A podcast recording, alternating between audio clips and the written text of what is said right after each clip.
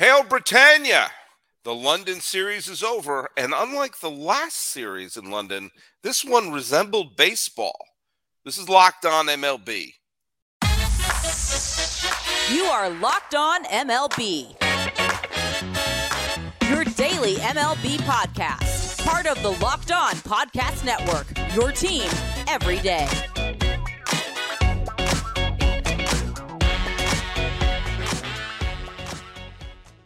Hello, baseball fans, and welcome to the Locked On M L B, Locked On Diamondbacks crossover.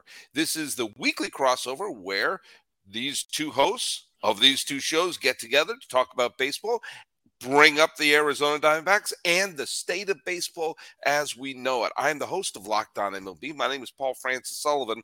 Right there, you can call me Sully or Sully Baseball. I guess that's my alter ego. That's my Batman-like alter ego. I'm an Emmy-nominated television producer who has been a baseball podcaster for well over a decade, and I've been here at the Locked On Podcast Network for the last five years, I think it is. And mm. right over here, right there, is the host of Locked On Diamondbacks. Sign in, please. Yes, Millard Thomas, host of the Locked On Diamondbacks podcast. You can catch me on Twitter. Check out my personal account, at Creator Thomas twenty-four, if you want to drop a follow. If you want to follow the show account, just look up Locked On Diamondbacks, both Twitter, Instagram. We're, we're, of course, on all your podcasting platforms, and we're on YouTube. So please hit subscribe on the Locked On Diamondbacks YouTube channel. And you can follow us at, uh, some mentioned Locked On M L B Pods on Twitter, Instagram. I'm, I'm Sully at Sully Baseball on Twitter, Sully Baseball Podcast, Instagram. Not sure if I did. I just did. Follow us on YouTube. Subscribe. We're trying to reach one billion followers by the end of the season. We're several hundred million short. Um, hey, yeah, I had a really fun show. You're going to listen to the show on Friday. Uh, Peter Pratt, the host of Locked On Marlins, was my host. my guest, and Peter is lives in England, and as most Marlin fans do, and he attended the games, and I asked him, uh, do you want to be on the show after the series? He said no, beforehand, because he will be drinking. Mm-hmm. So um but uh he was telling me about how the fact that the the they're doing a lot to try to get some Uh, to get a sense of excitement and, and a buzz about it. Obviously, the last time they did it was Red Sox-Yankees, and there are a lot of New York fans and Boston fans in London. Uh, not as many Midwestern fans in London, but I have to say, you know, the first the first game was a blowout. The Cubs blew the doors off the dump, and then they were up four nothing before Saint Louis even came to bat in the second game. And I kind of thought, you know what, this may be a bit of a bust. But the second game was a good game. Cardinals came back, and you know, even though they were down four nothing, they came back. They won the game seven to five, and despite a horrible first inning, the Cardinals woke up and actually started playing decent baseball. Uh, but to the, I think the real credit has to go to the people who worked on the London stadium, because when the Reds, do you remember when the Red Sox and Yankees played there?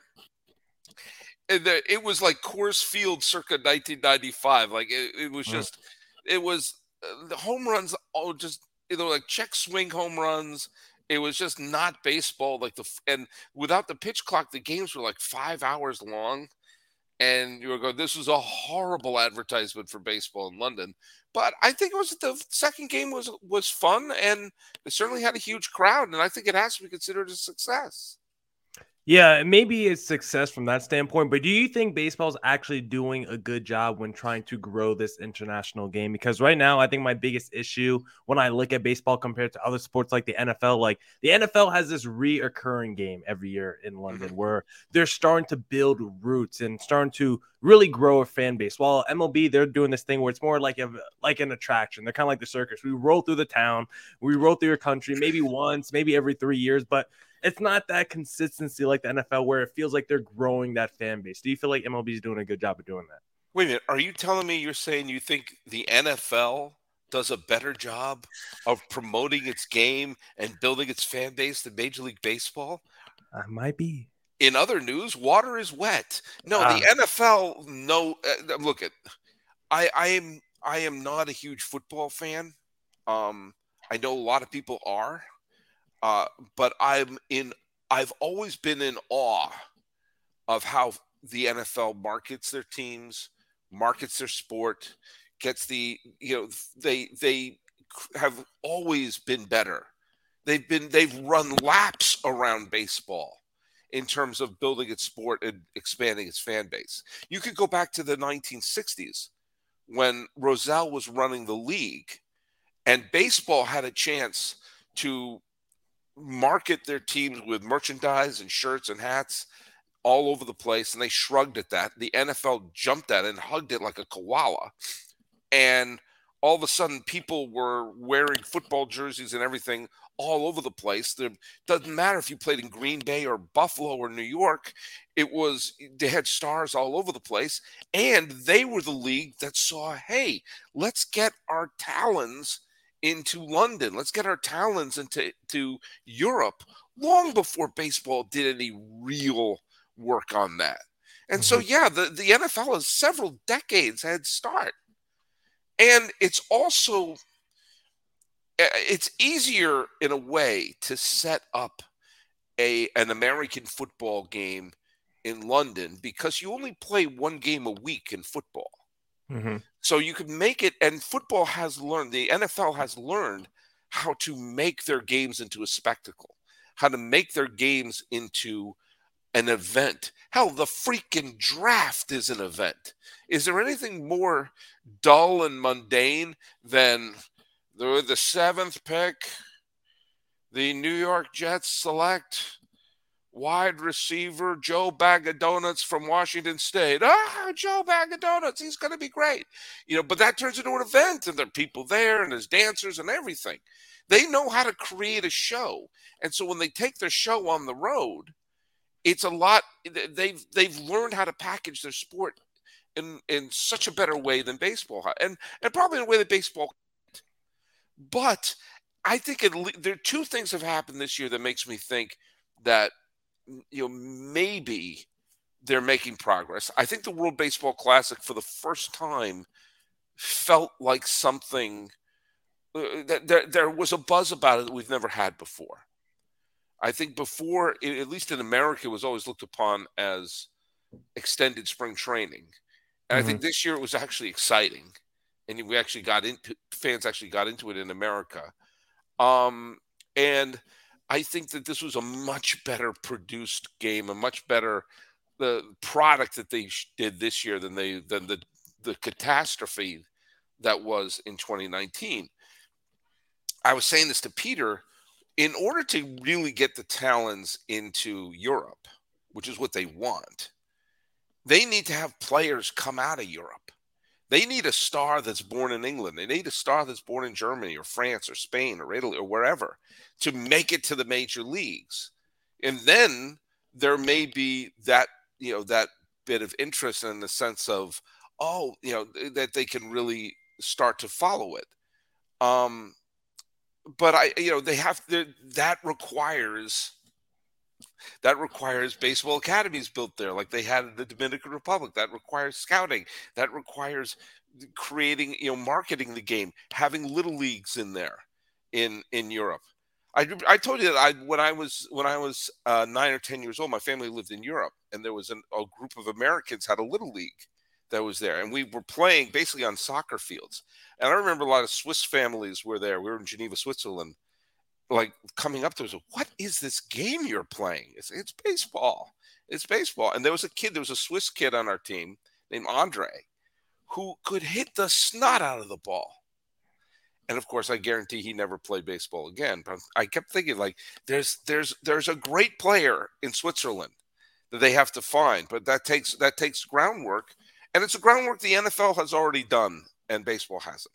Yeah, and so what can baseball do to start laying that groundwork? Because I love the ideas that they're starting to put together with all these league series, because like you just mentioned, I think baseball is in a place where they want to change, where they bring in the Theo Epsteins to work in the front office, and you've seen all the changes with the new rules the last couple of years, and baseball really starting to reinvent and uh, evolve the game and take it to, a nux, to another level and move it more into the modern era. And when I look at baseball, like they're doing this great thing where they go overseas and playing these games in other, you know, overseas and doing all that. Like, it's creating this rarity where baseball might only be in your town for three days, so you better come get it while it's hot. But like you said, they need to start building roots down in these cities and maybe do a reoccurring thing where it's every year. Or there's some N F L teams, I think the Lions are like signed to go to London like every year, every other year. So maybe you get a baseball team where it's like, okay, you're always going to have one series in Australia, or you're always going to have one series in London every single year, because I don't think just one game every three every three years or whatever is going to leave that lasting impression. Like you said, that family in Geneva, just watching baseball one time as a kid, I don't think it's going to be a lasting yeah. impression. You need to grow up around the game. You need to see baseball every day. And right now, M L B's doing a great job. They're on the path there, but they're not quite there yet, I think, in terms of growing this game internationally. I just came up with an idea. Let's throw it out there. Okay. Let's throw it out there.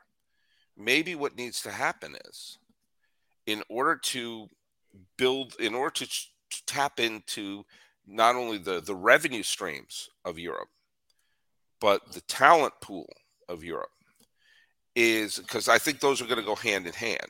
You do see that there are people in America who follow things like the the Premier League in England, or the top leagues in Spain, in you know football, you know, soccer leagues in Spain mm-hmm. and in Italy.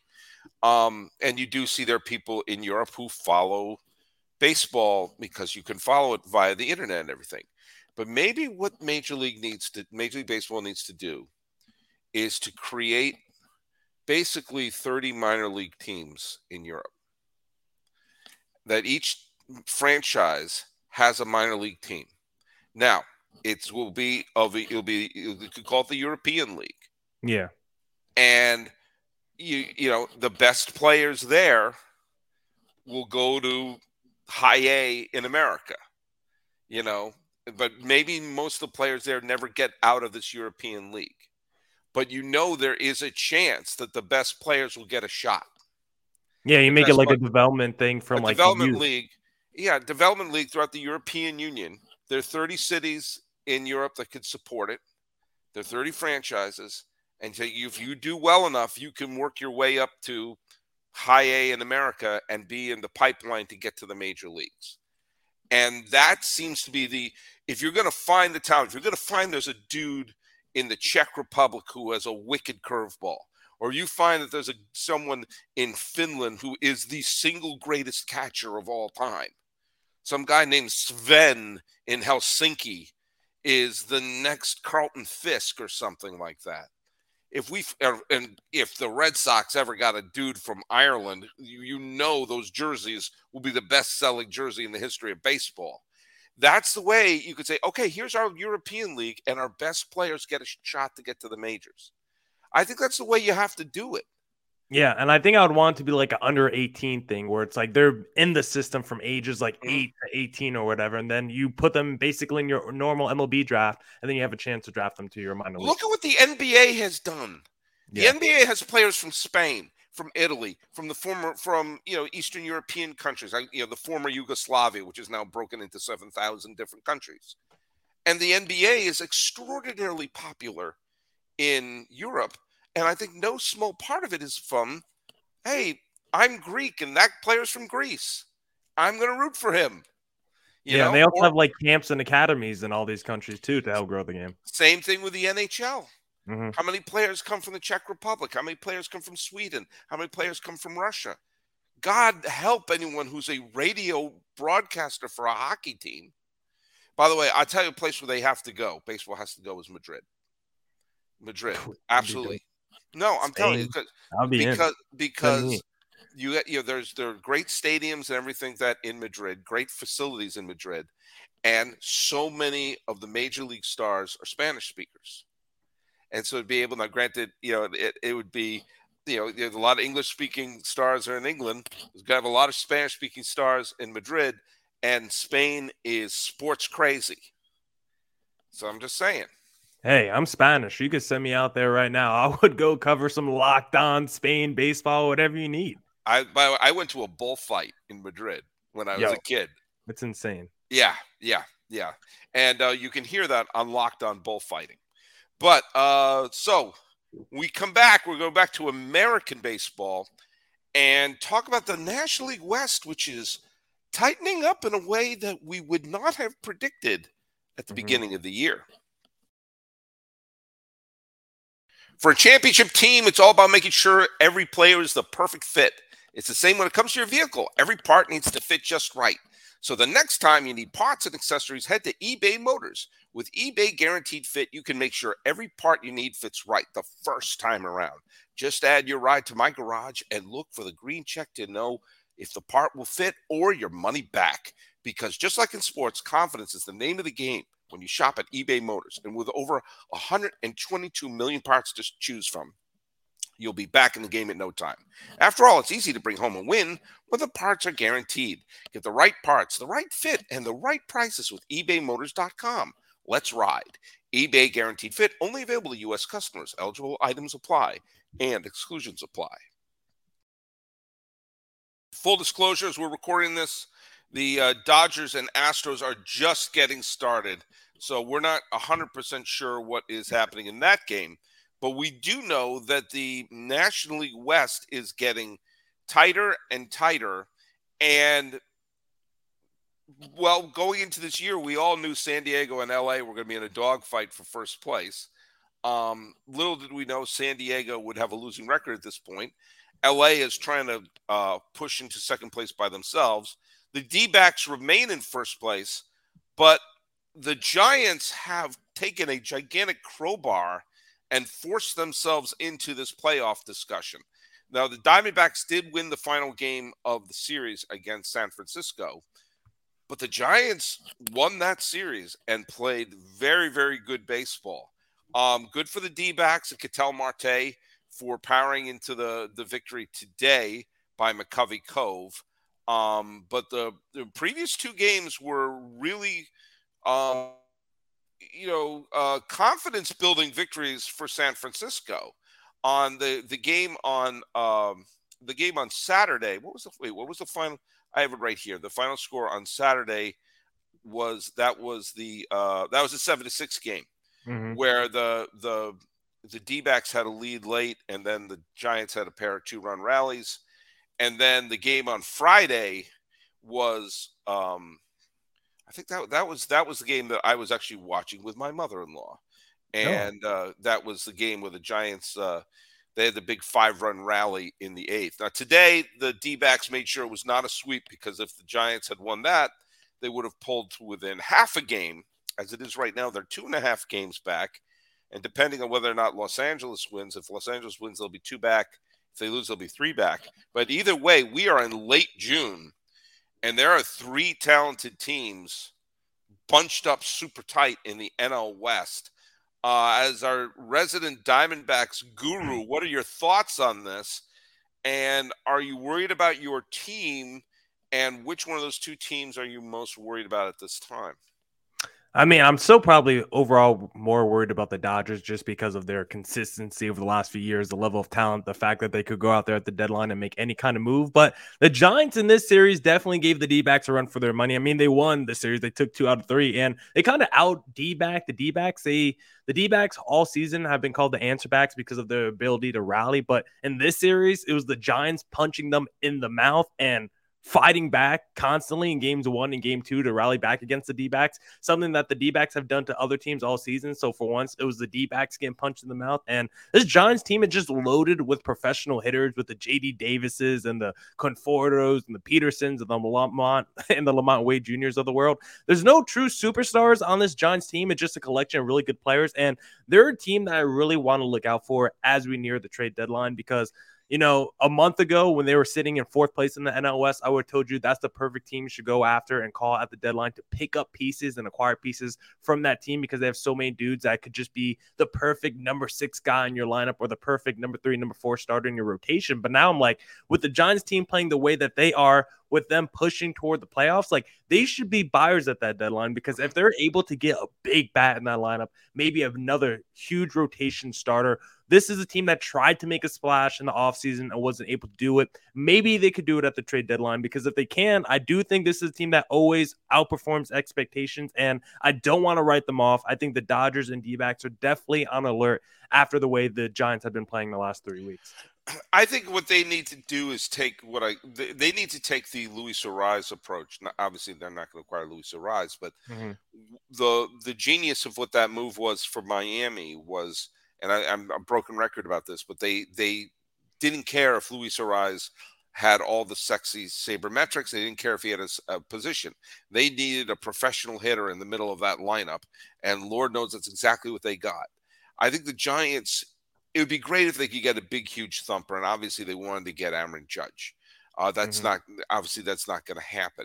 But if they could just bring in a solid professional hitter into that lineup, just another bat, because you're right, it isn't a superstar-laden team, which is why I believe that you compare what's happened with San Diego, who is a team filled with superstars, but if some of the superstars aren't playing up to their potential, they've fallen flat on their face.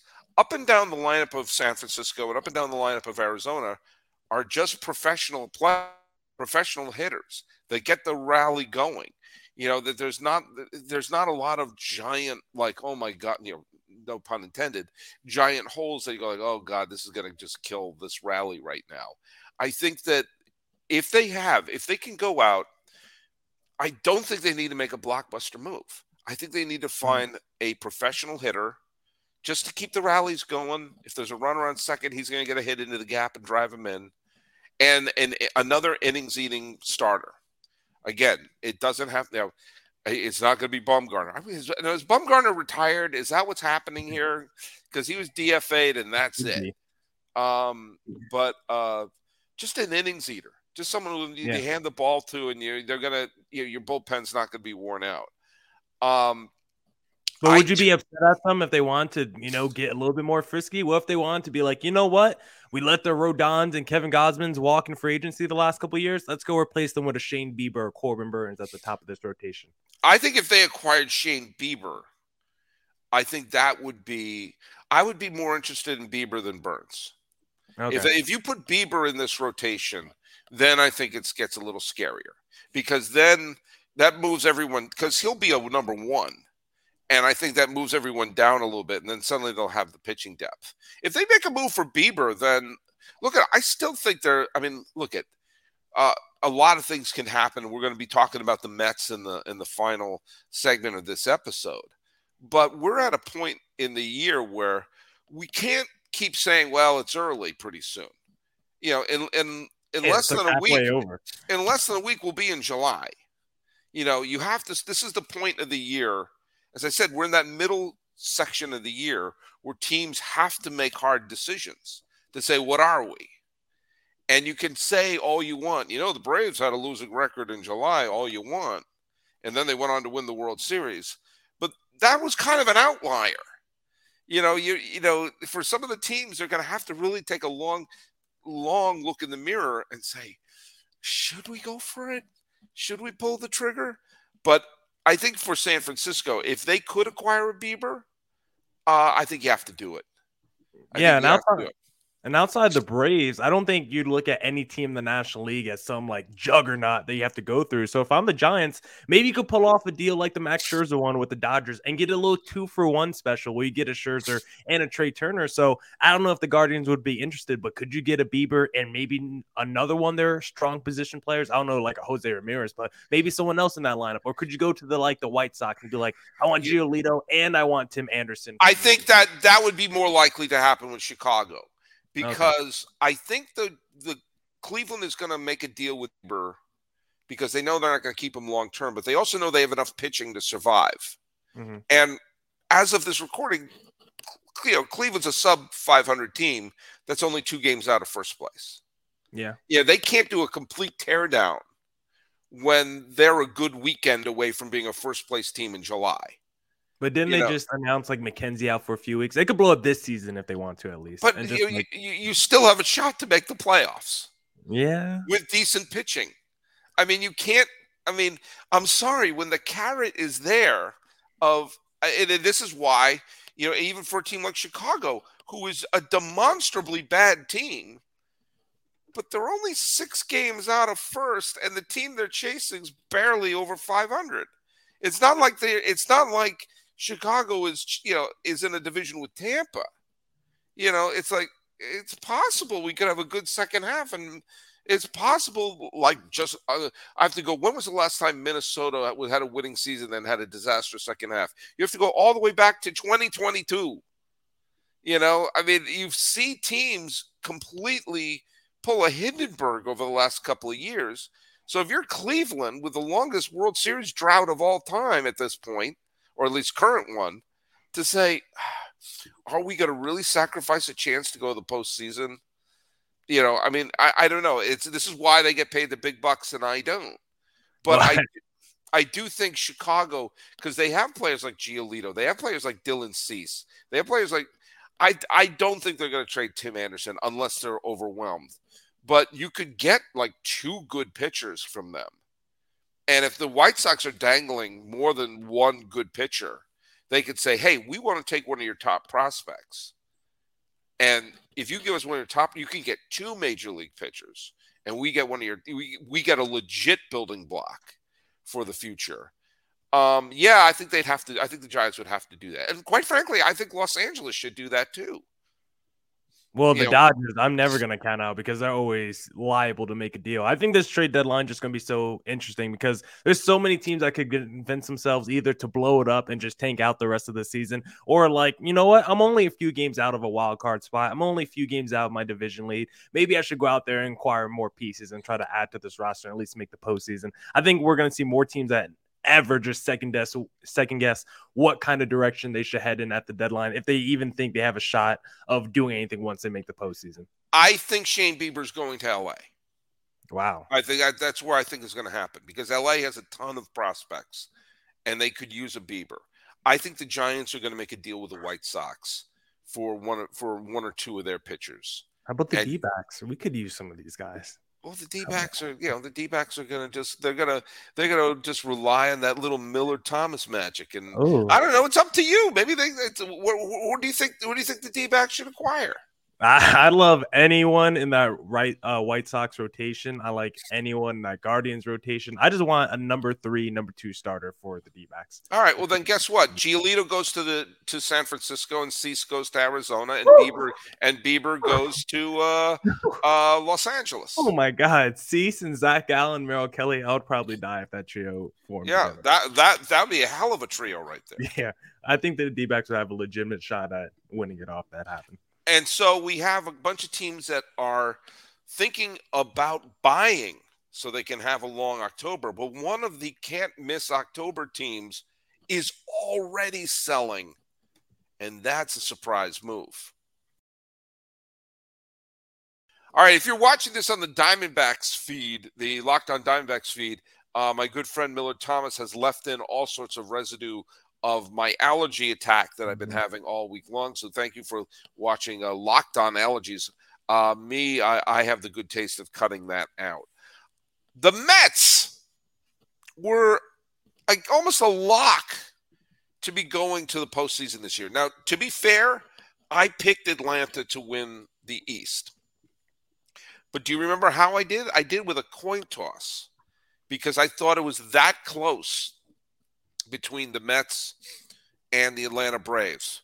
And if by that close, I mean fifteen games apart, two more than two weeks of games separate Atlanta and the Mets right now. And over the weekend, the Mets dealt Eduardo Escobar to the Los Angeles Angels. Yep. And lo and behold, uh, the Angels added a you know added a nice infield piece, but the Mets are selling.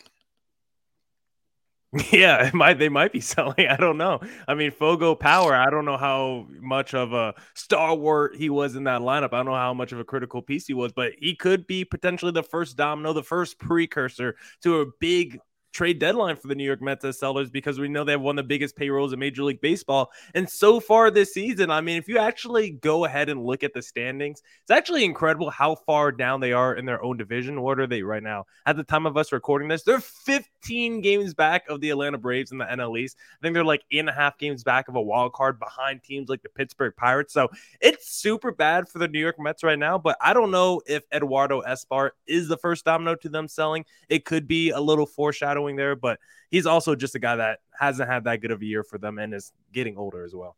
Yeah, but still, I mean, I mean, look at I. It it may just be a roster shuffle move. It's it's not like they traded Pete Alonso, no. you know, but it is an interesting piece of optics that the first team to trade a veteran for young players are the Mets. I actually think it's kind of smart, and I admire it, um, because maybe it isn't going to happen this year. And so maybe the dumbest thing they could possibly do is act like it is. Now, I don't, there, there's, you know, Ryan Finkelstein and everyone at Locked On Mets have been posting, is, you know, is Buck Showalter on the hot seat? I don't think he should be. Buck Showalter didn't suddenly become dumb. The mm-hmm. team isn't playing well. But I don't think you go from manager of the year one year to being fired the next, unless you're Mike Schilt of the Cardinals. So I think that maybe it's smart. They've got in a couple of young pitchers. The, the you know, a lot of members of the front office of the Mets were involved with the Angels front office. Maybe they know something about these prospects. They're like, hey, uh, we could use someone like him. Maybe there's not enough room for Eduardo Escobar. I don't know. But it is interesting that maybe the Mets should not do a full-on sell. But maybe they should, maybe they should stand pat. Maybe they should stand pat. Scherzer's going to be gone. Scherzer's contract ends. They're going to have some more money spent. Now, my cousin Dave, who is one of the biggest Met fans I've ever met in my life, asked me, you know, straight on, will the Mets ever win with, with the Cohen money? And I think they will, but maybe it'll take a little bit of growing pains. You know, he's throwing lots of money at it and everything, and it's, it hasn't worked out so far. But at least it's changed the culture from the Mets being cheapskates who don't bring anyone in. They brought in people and it hasn't worked yet. But, uh, you know, you know, if they won one more game last year, one more game, they would have won the division, and maybe they would have been in a better position than playing the wild card series against San Diego. I digress. Yeah, but I, I, I think that I think it would be smart for the Mets to stand pat instead of being major sellers or buyers. Yeah, because my thing with the Mets is I love their philosophy and their ability to spend money. I just don't like the guys that they've spent money on the last couple of years. I think we've really overrated this lineup construction. I think their rotation has was their strength last season, and they kind of retooled that this year, and it just hasn't been as strong, and it has been a big reason why they haven't been as good this year when we look at the Scherzers and Verlander just not being able to perform at the level that we expected them. And then you look at the lineup with guys like Lindor and the Canas and the Escobars and the starting Martes. Like, I never thought the The Mets had one of the most elite lineups in the National League. I always thought they were maybe fifth at best when you look at the Dodgers, the Braves, the Phillies, the Padres. I never thought the Mets were that tier one lineup when I compared it to those guys. So for this Mets team, I just think that maybe they do need to retool their roster a little bit. I always felt like they had players in their lineup that was a little overrated. I was never a huge Lindor guy. He's been not that great so far during his Mets career. I think Pete Alonso is a stud, but the rest of his lineup, like Nimmo got a huge contract extension this past season.